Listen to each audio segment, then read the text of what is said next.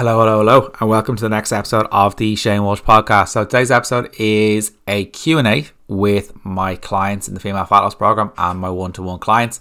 And it's halfway through the Female Fat Loss Program, which is madness and the changes that are happening in that group and one-to-one clients since we started kind of coming back after Christmas is just mental. And it is a lot of the side, it is just mental side of things, the relationship with food. And once that changes, everything else changes uh, too many people try to change their weight rather than trying to change their minds. And if they change their minds and change their relationship with things, then watch this space. But today's episode is a load of questions that are kind of coming in from clients in relation to how to stop feeling like a failure with weight loss.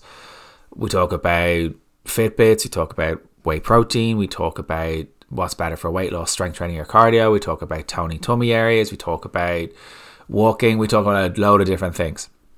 So it's a really, really cool episode. It's a really, really useful episode. I talk a lot in it, so hopefully I, ha- I don't lose you halfway through. Or you don't find it too boring. But hopefully you enjoyed today's Q and A with my clients from last night's live. So before I start today's podcast, I'm delighted to announce it's a brand new sponsor for the Shane Walsh podcast. So I want you to stop, think and ask yourself do you feel like the best version of yourself? Are you stressed, having trouble sleeping, or issues with pain management? Introducing Irish owned CBD Self Premium CBD Oil, the natural solution to reducing anxiety, improving sleep, and helping with pain management. CBD Self oils are made from the finest organically grown hemp, ensuring the best quality and purity. All oils are produced the highest standard and are independently third party lab tested. CBD Self have a range of CBD oils with different strengths based on your unique needs and are very proud to introduce their brand new product, De Stress Oil. This uniquely formulated oil targets stress and anxiety.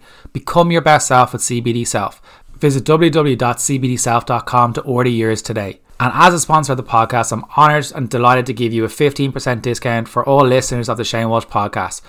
So please use the code SHANE15 to get 15% off your order. Now for the podcast.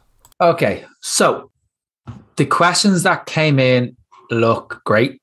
Um, the questions that kind of came in from everyone look um, fantastic, and they, they are really useful questions. And some are already heavy towards the mindset side, which is the kind of like I prefer that talking about the the, the mindset stuff.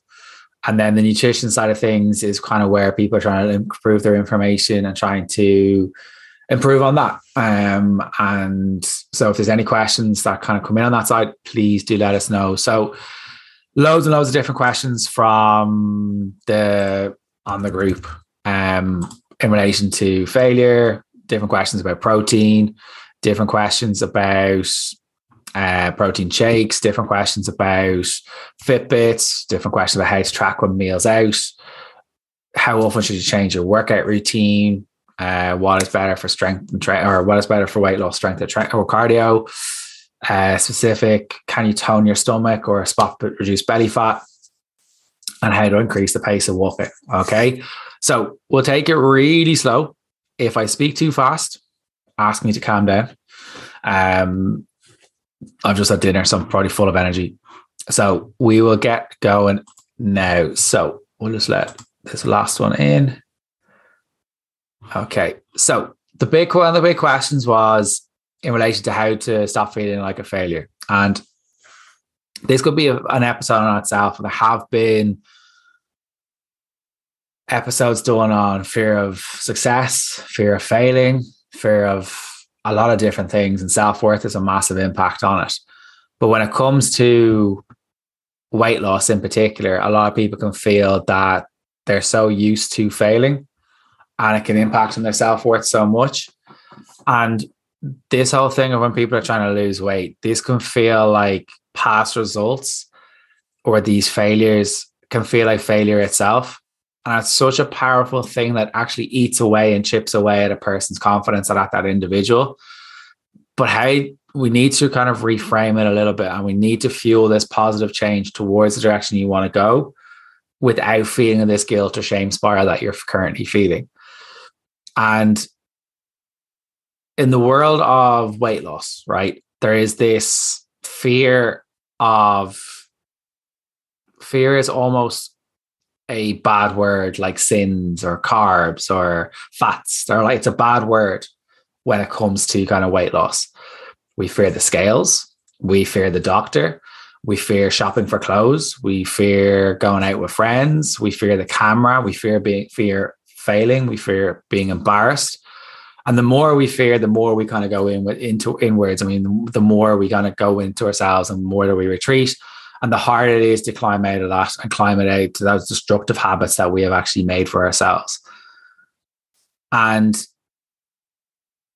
I know from talking with a client recently, maybe two weeks ago, one of the sentences that she had used previously in a conversation on an application form with me was she'd use a sentence of that I am someone who has childbearing hips. And that can be a negative connotation because you're putting yourself down straight away. And that can that can knock your confidence and that can strike fear of this is what I am, this is what I I, I believe in, what I am. And that can have a knock on a knock on effect onto actually how you act and how you believe as well. But if you look at Google right now and how to enter the first couple of words and how to your your on your first search will be how to lose weight really quickly. All right. So a really, really quick Google search will give you that. And this can make the process of losing weight seem really, really difficult because you don't know what to believe, you don't know what to do, and it can be really, really overwhelming. And if you look at how to lose weight, you'll get the Atkins diet, you get the baby food diet, you get the best life diet, you get the biggest loser diet, the body for life diet, cabbage soup, cheaters, cookie, dash, eat more or weigh less, eat this, not right, eat right type, eat for your body type, five factor diet. Oh, I can eat a oh, flat belly diet, even if I don't know, some stupid diet. And that's only literally like a handful of names that I've written off intermittent fasting, keto, whatever it is. Just look at some stupid thing that's on Diary of a CEO. You'll see a stupid diet, and that's what's probably going on to Diary of CEO. But if we look at some of the research that's out there, right? So there's research and interviews done with about 67 participants in this particular study. All right. So I've had to do a lot of research into this actual question to make it nerdy and make it sound like I know what I'm talking about. Um, and they found common themes themes amongst these kind of interviewers in this uh, Monash University. And one of the most common themes that was what people were living with obesity. And obesity is a disease. It's not a life choice, which a lot of people can think. It's not a life. It's not a. It's not a life choice. It actually is a thing um, and people need to acknowledge that it is a, a, a disease.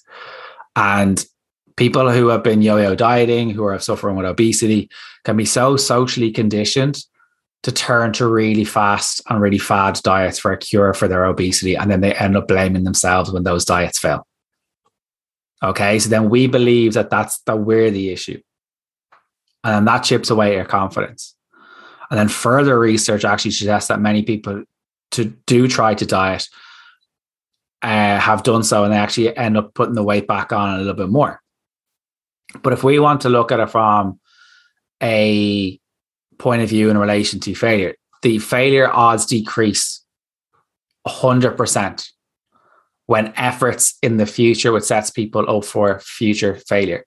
So a lot of people, I'm not saying that weight loss, what I'm about to say is not going to be taken, is going to be taken out of context by someone.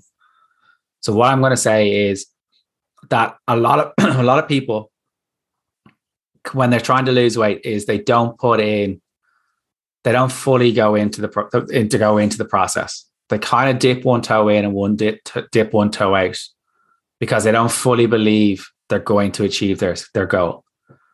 So then if they don't fully commit to it, they're not surprised by the outcome at the very end. They'll kind of almost go, I told you so. And what happens is if we only half-arse these these fad diets that are out there, this begins this negative cycle of failure and be- begins this negative emotion, these expectations of future failure and, and, and lower future effort is an outcome of that. And the first thing you need to do is you need to stop this kind of fad diet thing. Fad diet essentially means food avoid food avoidance diet. That's it's an acronym for that. So if you stop cutting shit out, life will be easier. But too many people think that the only way to lose weight is through suffering and misery. And that's often what people's de- definition is. I've never seen anyone last or have success through misery in anything really. So we need to look at what can help you in relation to getting away from that mindset. It can be, and, and this is done on studies, and this is done on studies from the National Weight Control Registry. And they had a database of members who have lost on average about 33 kg. I think it's about 73 pounds, 70 to 73 pounds. And they kept the weight off for more than five years. Okay. So generally, when they talk about diets not working, it's up to about five years is the parameters they look at. What these people did is they had decent levels of activity, either through walking, swimming, jogging, weights training. They ate calories at around kind of around the kind of 1800 to 2000 mark majority of the time. They had decent breakfasts because they ate regularly. They monitored their weight regularly to kind of check in with themselves to know when they need to push or when they need to go and the consistent eating pattern. So when people say, "Well, I'm skipping breakfast and I don't know why I'm eating the press in the evenings," eat regularly, and then they kind of almost the the, the method hasn't involved a slip, or how the method has involved a slip. And what I mean by that is because they're checking in on themselves, they have that accountability piece. They know when they're weighing in, they kind of say, Oh, I'm getting a little bit cocky here, I'm mini quitting, or whatever the language you want to use, is they're recognizing that they just they're getting taking the foot off the gas a little bit too much. So they know that that they have the tool that they go back into that regular eating pattern, not skipping meals, high protein, regular calories, regular exercise, they will be fine and they'll get into that positive mindset, which is the crucial part. So they know from the past experience of what has worked, if they went back to that method when they uh, have that accountability themselves, they'll know that they'll have that they'll know what to do at the end of it. And giving 100% effort to anything can be scary it really can be. And it can rob us of any idea and rob us of any excuse that if we fail. But the reality of it is that if you keep giving 100, 100% effort, you cannot fail because you can are continually trying. So if you think about it this way, there's a psychologist called Ellen Langer, um, and she talks about um, a process and, and talks about the weight loss process as kind of entailing, I was like, how can I do it rather than can I do it? So you're looking for a positive outcome at the end of it, rather at the beginning of it, rather than saying, what can I do? It's like, how can I do it? So what does it involve to do that process? How can I eat regularly? Well, I can plan a little bit more. How can I book in exercise? Maybe it's to go with a friend. So how can I get myself to do that? Because a lot of people are very good at saying, well, I can't do this and I can't do this. I don't have time. I don't have this. I don't have that. We're all very good at saying we're very, very busy, which becomes an identity. And then that leads into the, that spiral of failure. So if you look at it, smoking, when people are giving up smoking, a smoker takes about on average about 30 times, so three zero times to quit or attempts to quit before successfully quitting for one year. So think about it this way that's 30 three zero ineffective solutions, not failures. So a lot of people when they're losing weight will have, have had ineffective solutions in order to lose weight before they have found the right one. It's almost like dating, to be honest with you. And this idea, ideology should really, really apply to weight loss as well. So we need to look at it from a point of view as there are lessons to be learned from previous methods we can either let them hold us back or we can look and learn from those. So if we know that those fad diets and those aggressive diets haven't worked for us before, they're not going to start now. And this fear of trying and fear of failing, if you go into that audition and don't try, you're not going to get the audition because you're not prepared. You're not ready to work as hard. You're not willing to have some element of sacrifice along the way. And you can use that as an excuse of, uh, I, I didn't really think I was going to get it, so I didn't really try and that can happen for some people. I don't want to take this to take people that people to take this whole thing out of context of that not wanting it enough or not trying or whatever it may be. I don't want that to be the method or the message what I'm about what I've been trying to say. But an awful lot of what dictates people's pre- uh, efforts with fat loss and weight loss is previous attempts. But if you look at those previous attempts that you've ever taken, how long did you actually go for it? Well, one, it could have been restrictive, so I understand why you didn't try it or didn't do it for long enough. It could have been restrictive. But how long did you fully immerse yourself in the process? Or did the scales not go down quick enough for you based off previous methods? And that happens a lot. It's like, well, the scales isn't going down enough. But I'll ask the question like, well, you weighed that amount before and you've weighed less and you still weren't happy. So, what's going to change for you now? So, it's not about the scales that people are chasing, it's a feeling, but it's not the scales that people are chasing. It's a feeling in themselves, the mental clarity, that less restrictive mindset, that less chaotic mindset, the feeling in their clothes, the feeling of confidence, the feeling of being able to get into photos with their kids, the feeling of having lower cholesterol, the feeling of being able to enjoy meals out and drinks out with friends without feeling like you fucked everything. That's what people need to concentrate on more. What too many people focus on is in the scales, and you will 100% fail every time if you work only by the scales because you have zero control over. Zero control over it. And I mean that. The scales will do what the hell it wants. Like, uh, I've actually got clients in the last kind of couple of weeks in order to buy new scales. And once they step in the new scales, that number actually read less. That's to show how inaccurate weighing scales are. They can change from one weighing scales to another. I didn't go out and buy an expensive one, it was about 20 quid or whatever it was, but it showed you that that's how inaccurate the scales can be. You can do another experiment of weigh in first thing in the morning after you go to the bathroom, before any food or drink, and drink, and then weigh, take a note of that number. And then about two hours later, after you drank about two liters of water, weigh in again. That's how easy it is to make that scales go up. But too many people blame it on carbohydrates, sugar, stress, uh, alcohol, all these kind of different foods. But it's as simple as drinking water is how you make that scales go up. And we latch on to say, well, if it's not gone enough, if it's not gone quick enough, well, then I'm just going to stop. Because we've told ourselves that if we've already told ourselves the outcome before we even start, if this doesn't go fast enough, well, then it's, I'm going to stop. You've already told yourself. So you're not surprised by the outcome. And when you get your, your, your confirmation bias, you're confirmed. You're like, oh, this is this is the wrong approach for me. Well, and it may be, but often what happens is people get impatient around four weeks in, five weeks in, because they're comparing themselves to every other approach they've ever taken. Where they've lost a hell of a lot of weight, but you've never ever kept it off. So is it a fair comparison? So I would always say if you try something and immerse yourself in it fully, you'll get what you want out of it if it's the right method.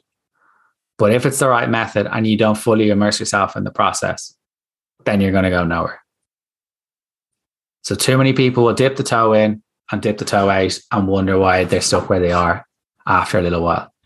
So, that fear of kind of like that fear of it's, it's not necessarily feeling like a failure, it's an, it's a feeling of low self worth because we haven't succeeded, but we haven't succeeded because we haven't led the right actions to get to that goal.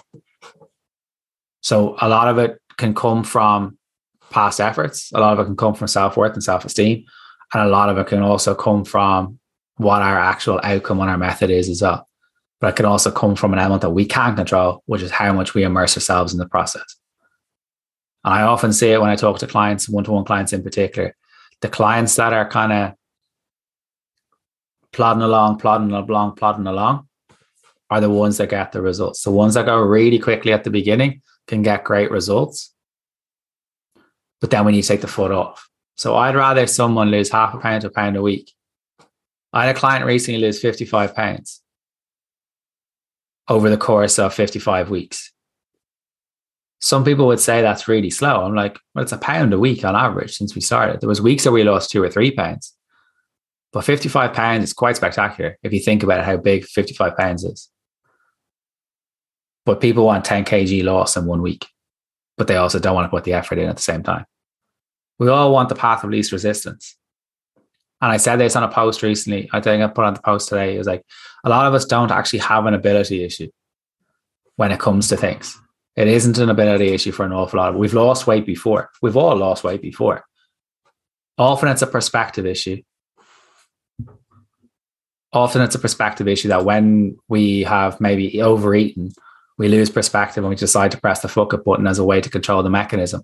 And that makes us feel like a failure. But we haven't fully immersed ourselves. We haven't worked on this. We haven't worked on our headspace. So if we work on our headspace, because it doesn't matter what you weigh, You've weighed less before and you still weren't happy. Just shows the mental work is where people need to go. And some people aren't ready for it, and that's cool. but the mental work and the mental clarity is where people will see the goals. All right. So that's the fear of failure piece. The next question is in relation to pre-made protein shakes, protein bars, pros and cons. All right. So um, I know Alyssa spoke about the protein bars on the last live, so I won't be spending too much time on that. I think she spoke about it all fair, so I don't want to bore people too much. Protein shakes are handy if you're struggling to get your protein on. I wouldn't be walking around like Arnold Schwarzenegger all the time, just necking them all the time. Um, there's nothing wrong with them, but whey protein powder, which I'll talk about in a second, is the next question. It's really handy to put into overnight oats or to if you're looking for to put into smoothies, or if you're looking to have a quick top up of protein, um, just as if you're low on protein throughout the day, uh, it can be really really useful. Protein bars are really, really handy on the go. Um, they can, if you eat too many of them, it can have a laxative effect for some people. Um, so it can be if someone has IBS, they can have a laxative effect on some people. But they're all handy on the go. They can be cheap sometimes. Uh, they can be added to meals if you're really struggling. They can add it to snacks if you're really struggling. Um, some people, the difference in taste or the texture, if you're on vegan protein or um, vegetarian protein powder, they don't smell great and they may not taste great. So it's just sometimes it might be trying to find the one that works for you. And then about the IBS as well. So protein powder is a really I have protein powder probably six days a week in relation just putting into my breakfast. Like I just it's just automatic pilot at this stage. It's just it's just easy. Just put a bit of oats in, put a bit of whey in, put a bit of fruit in, put a banana in, and then throw in a little bit of milk into it. And that's my breakfast. You can throw in chia seeds. It's just an easy, easy, easy way to get protein first thing in the morning. And you don't have to, it doesn't take ages to do it. You can put it into the fridge overnight and you've got overnight oats. And they're really handy, particularly if you're on the go an awful lot, particularly with smoothies and stuff. You can make those the night before. And if you've got the kids' sports at sports on the weekends and you're in the car, waiting for them to get tugged out in the warm up and you want to watch their match, you can bring that along with you in your in your little Tupperware if you wanted to. Um, they're really, really handy to get like 20 or 30 grams of protein in straight away. And then that's probably um because I can I can see some people have had 23 grams for the whole day. And kind of like if you had protein in your breakfast, it would be more than that straight away. All right. Um then we've got whey isolate versus whey protein. Okay, so whey protein is a lot of the protein that you see in protein bars, in drinks, and in powders is derived from milk. Okay. Um, and when milk is processed in from cheese to yogurt, the skin of that or the top layer of that is called whey. So when it's dried out, it's called whey. All right. Little Miss Tuffet sat in our tuffet using her curds and whey. Yeah, that's where whey is. The liquid contains this like really, really fast absorbing protein, and it's normally called whey protein powder. Okay. And before processing, about 20% of the protein in milk is whey, and the other 80% is made up of the slower digesting casein proteins then whey and casein are both considered really, really high quality protein because they contain all these amino acids needed by your body. So if you're getting all your amino acids through regular feedings of protein through the day, you do not need to take BCAAs. They are literally expensive urine if you are getting enough protein throughout the day. If you are a vegan or vegetarian and you're not getting the loads of different sources from proteins or the, the different branch chain amino acids, it may be beneficial. It's not mandatory, but it may be beneficial. But you can get it through food. Okay. Whey is, re- is considered particularly beneficial for bone health, particularly as you head towards perimenopause. Recovery, building muscle, um, keeping you fuller for longer. So there's a lot of benefits to it and your immune system. So there's different types of whey. There's whey concentrate and there's whey isolate. All right. And these forms are using different factors as well. Um, and they're processed a little bit differently as well as well. So well, we need to look at it from a point of view of from whey isolate. Um, whey isolate may both have lactose in them. So lactose is a sugar. People don't realize that lactose is a sugar. All right. So when people hear sugar, they freak the frick out because they think sugar is the reason why people are overweight. It is not the reason people why people are overweight. But there's two kind of different kind of ways to look at it. Um, it may take a higher dosage of whey isolate to to compensate for the higher for the same dosage of whey, but it can also come as a lower cost. So whey isolate can be a little bit cheaper, I think, than whey protein. Um, but there isn't a if you have IBS or have issues digesting dairy, whey isolate doesn't have as high a content of dairy. Um, there's nothing wrong with dairy. You need dairy for your bones, then bones, then bones, and calcium.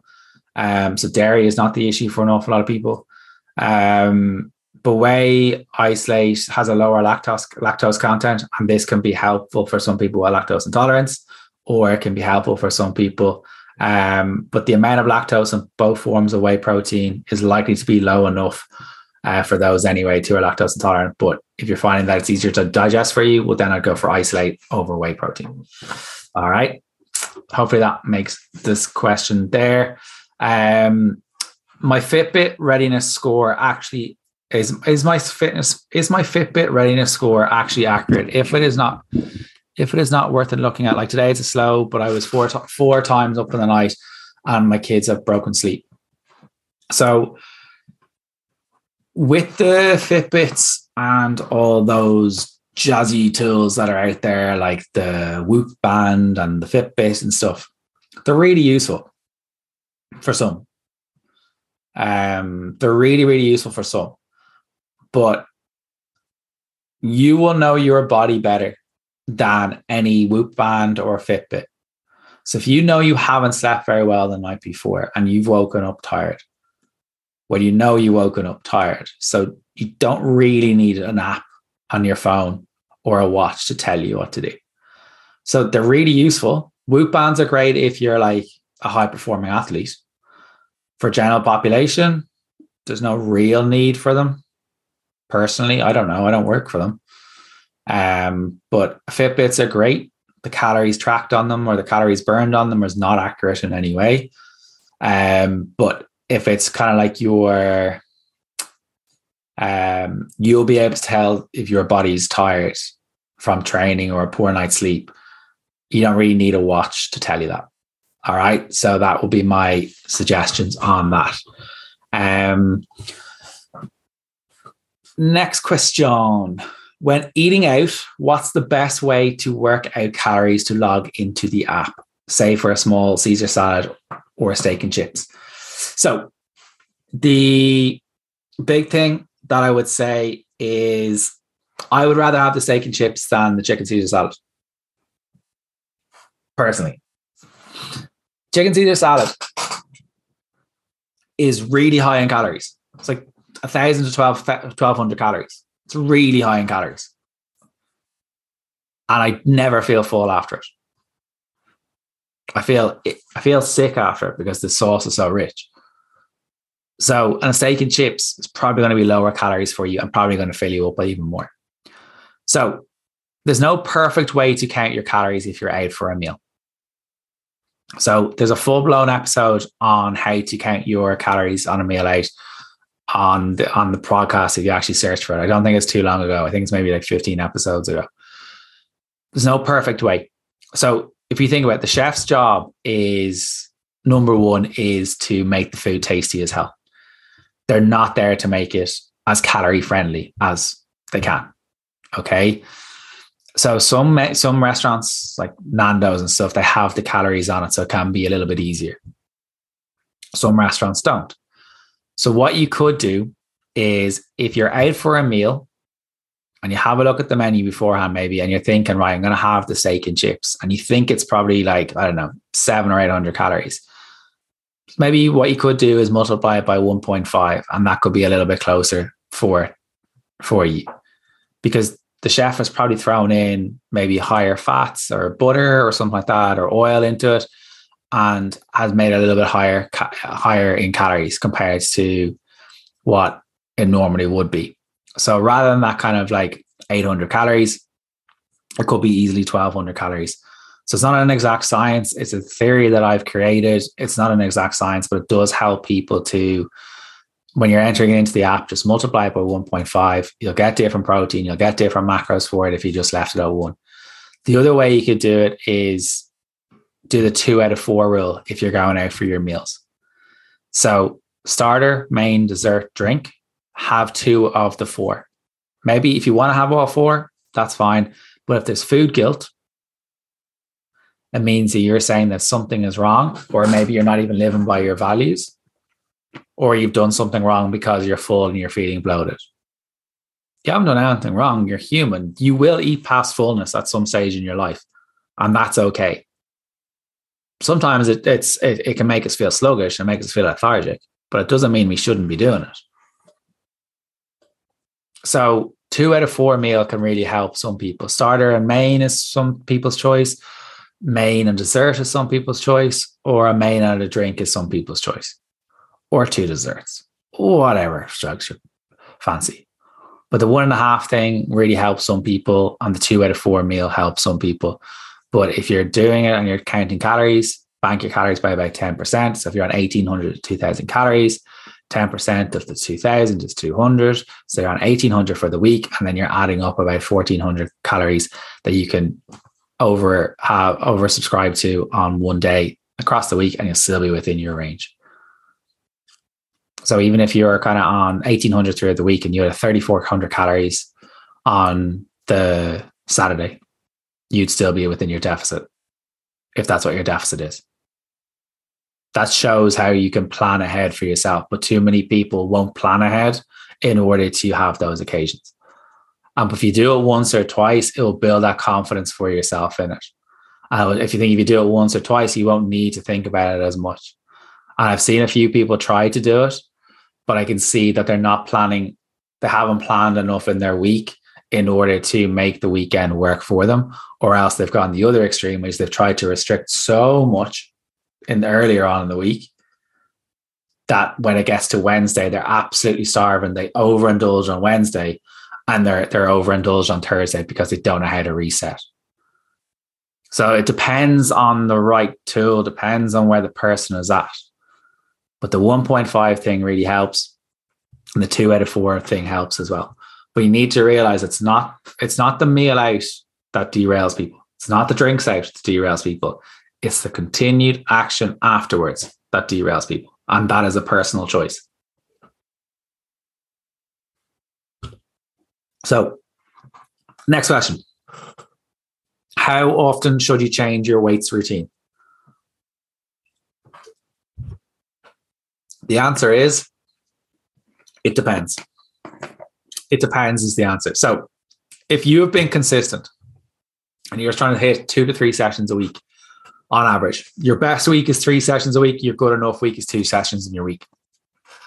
And you've been really consistent with it, and your strength is going up, your reps are going up, and you're still enjoying it, well, then there's maybe no real need to change it. If you want to change it, maybe keep the compound lifts in it or change the reps of it. So maybe you're doing reps of 10 to 12, and now you want to do a little bit of strength and you want to lower that to five to three to five or six to eight. So you're doing bench press or your squats. But generally, about I don't know, I've done I've done the same program sometimes for about six months because I was enjoying it. I was I changed one or two things with cables and stuff. But generally, I would say every six to eight weeks. If someone is not seeing any strength going up, or if they hit a plateau with it, with their strengths or their reps. So a lot of people think that they need to go up in weight every single time when they're lifting. You can go up in reps. You can go up in half, one kgs or whatever it may be. And one of the things that a lot of people can struggle with is the lat raises. If you're going from five kg to seven and a half kg with lat raises, one, your probably your form isn't great. but you're still going up by you're going up by a considerable amount of the percentage of it. So, and also it's out here. It's out to the side. So gravity is trying to pull you and makes it harder. So don't be afraid to go up by 0.5s or 1 kgs if you can and add reps in first. It doesn't always have to be the weight. So every six to eight weeks is a solid place to aim for. If as long as strength's going up, as long as reps are going up, you're in a solid place and as long as you've been consistent. But if you're not consistent, I would look at why you're not consistent first. Is that not making time for it? Is that you're not enjoying the program? Is it that you're getting impatient and your impatience is causing the issues? And that can happen for a lot of people is, well, I feel I should be sweating. I feel like I should be burning. I feel like I should be, this should be really harder because we're addicted to HIIT sessions and that endorphin burn of that dopamine hit of having a big sweaty forehead. They're great and all, but if you're stressed to the absolute max and your sleep is shite, they're not going to help. Um, they're not going to help. Um, so the next question is stress, anxiety, more stress, trouble sleeping. It's a continuous negative cycle. This seems to be the norm for modern life. It doesn't always have to be like this though. Try CBD Self's uniquely formulated combination of CBD and CBG de stress oil, designed to help naturally reduce stress and anxiety. Become your best self with CBD Self. Check out the website www.cbdself.com and use Shane15 to get a 15% discount off your order what is better for weight loss, strength or cardio training? So the answer is both. So the answer is both. So nutrition drives the fat loss vehicle. So if you think of it like a pyramid, like so, the base of that is the most important thing and your calories and your food is the most important thing your training etc is about third or fourth on that list that's how it's important for your body composition your training but your nutrition is the most important thing when it comes to fat loss so really it doesn't matter what type of training you are doing if you're looking to body comp- eh, to build muscle and you're looking to improve your body composition then weights and if you are building muscle, you'll have more lean muscle. So you may weigh a little bit heavier, and therefore you'll maybe need a little bit more calories. If you are doing cardio, like running or whatever it may be, you could be cardiovascular fit, but you're not going to really burn, or so you're not really going to build muscle through running. It's a different type of muscle. You're working the organs and stuff a little bit more through getting your heart rates up and stuff. So it's your food that is the most important factor. Probably your mindset is close to it, but your training and stuff like that, it's what you enjoy. But if you're looking to improve body composition and for overall health overall, and I would say a combination of weight training and a little bit of cardio is probably probably a safe bet. But if you're looking to improve your bone, body composition and your bone health over time, weights training is the is the gold standard for you. All right steps is also a massive factor as well. So I would say steps has a better, I'm going to say this warily, you burn more calories through steps than you actually do through the gym. But, but a lot of people don't enjoy walking. They see it as pointless. They don't see that, that they're getting their sweat on. They don't see it like they just see it as pointless. But it can help. So if you're getting anywhere around 7,000 steps a day consistently over time and along, alongside your food, you'll have pretty decent weight loss goals. That client who has lost 55 pounds the first six months was just steps. We didn't do weights because we needed to manage the headspace first. So, nutrition number one, mindset steps, weights, or cardio. Is probably how I would phrase it. Question number eight.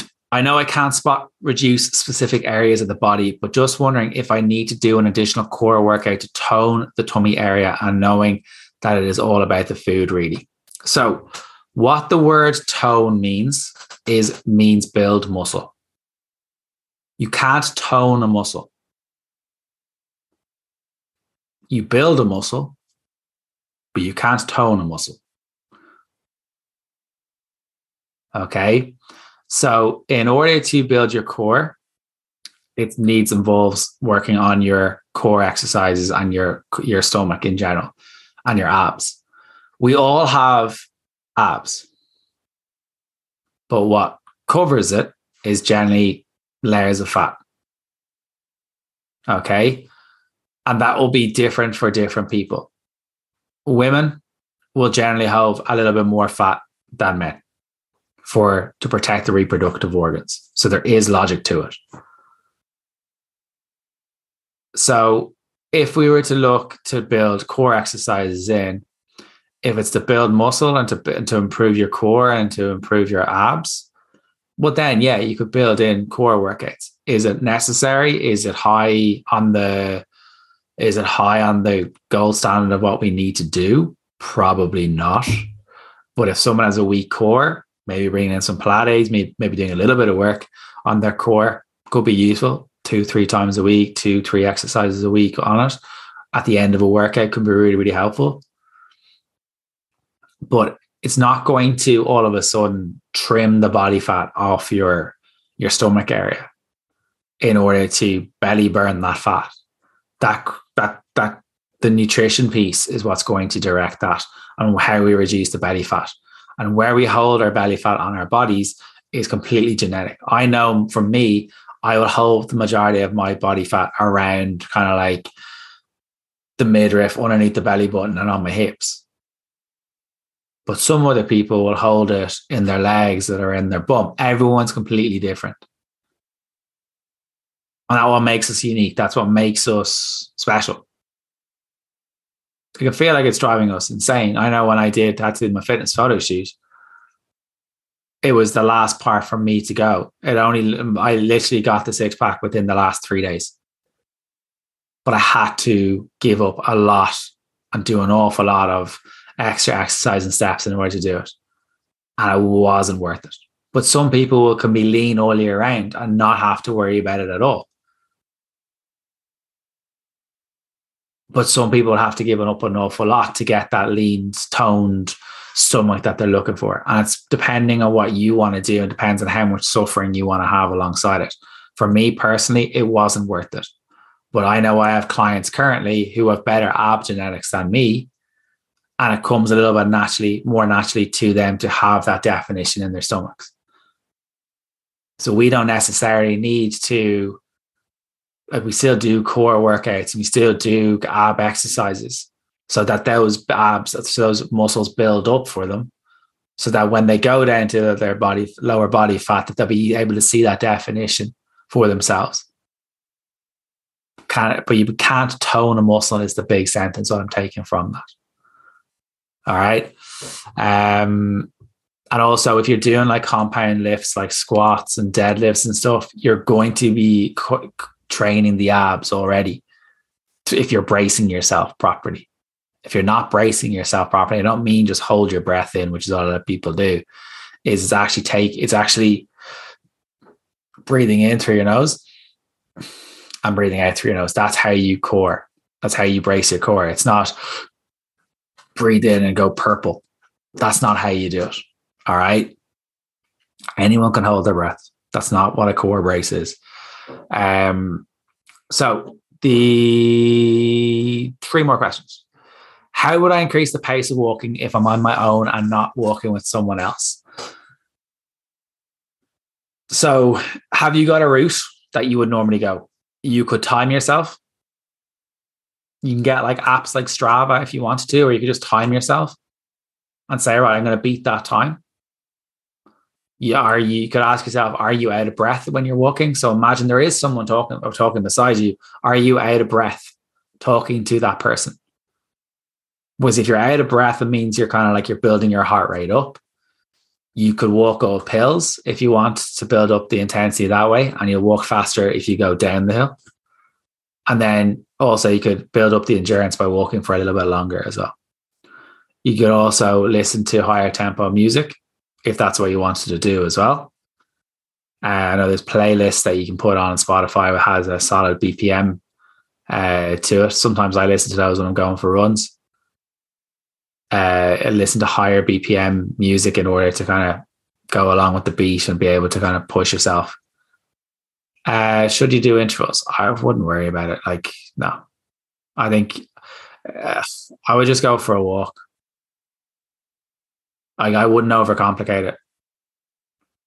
Uh, like, I too many people overcomplicate training and walking and nutrition. Like, I just, I would just go for a walk. Like, I went out for a walk before dinner, and I've no idea how many steps it is. I've no idea how long I went out for. I just went for a walk sometimes just about going outside rather than putting this pressure on ourselves to be perfect in inverted commas all the time. Just go for a walk. Build up your build up your distance, build up the length of time you're maybe going A4. But the most important thing is make sure you're enjoying it. Is it your time without headphones? Maybe it's the time to actually decompress through the stressful day or whatever it is but we don't need to worry about intervals. No. Um, next question is I know that kefir is for good health, as is probiotics. So the question is Should I take a supplement for this, or would it be safe to assume that if I have a balanced diet with plenty of fiber, I wouldn't need a supplement? That would be 1000% correct. A supplement is to supplement a diet that is missing something. So when you look at multivitamins or for kind of those multi-green things or those athletic green things that are happening at the minute, they're literally doing nothing for you if you're getting enough through your fiber and your your your fruit and veggies and fruit already. You don't need that. Like if you're yeah, probiotics needs to be personalized to the individual as well. You can't just go into a store and say and buy a probiotic. It's not strange. It's not tailored to your needs in any way. It's just a generic store brand.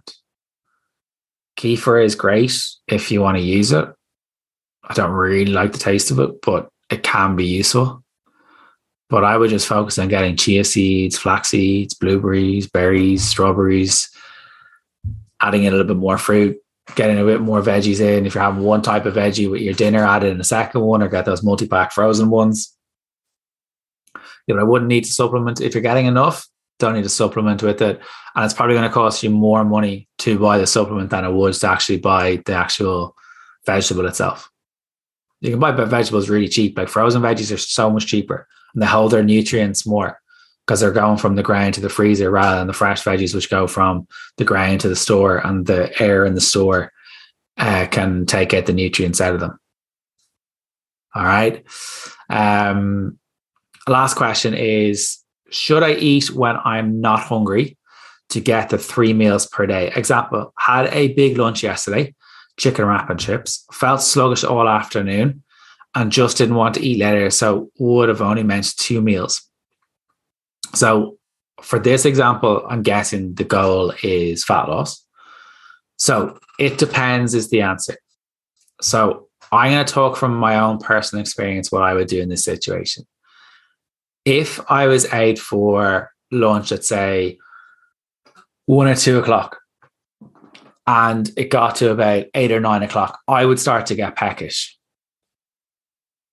because I haven't eaten for six or seven hours. So I could be better off having something light as a as a smaller meal. Eggs on toast, beans on toast, overnight oats, whatever it may be, just to make sure. And that will what that will help me to reduce is picking on those higher calorie foods, which are easier to eat, therefore keeping my calories lower. If someone is not counting calories, what they could do is I would still maybe encourage someone to eat something later on in the evening because you're probably going to be pottering around the kitchen anyway out of boredom. So why not just get a little bit of Greek yogurt, a bit of fruit? Because if you're not hungry, then why are you eating? So if you're not hungry and like I would always ask the question, are you hungry enough for fruit? If you're hungry enough for fruit, you're generally hungry. It depends is the answer. But I know myself personally, like if I had lunch at say one or two, I wouldn't necessarily want a full blown meal at like six or seven or seven or eight. I might just have something smaller uh, later on that evening, or may have nothing. De- it depends. The answer always depends. Um, so I think that's all the questions there. Uh, so I will stop recording that episode of the podcast on a load of different areas, a load of different information. So hopefully it hasn't overwhelmed you too much. If you have any questions on what's been sent over, or have any queries, pop us a DM and we I can clear things up for you. But hopefully you enjoy that episode. As always, please review the podcast, leave a review up on iTunes or up on Spotify or wherever you get your podcast. Share it with a friend. But thank you so much for listening and hope you've enjoyed it.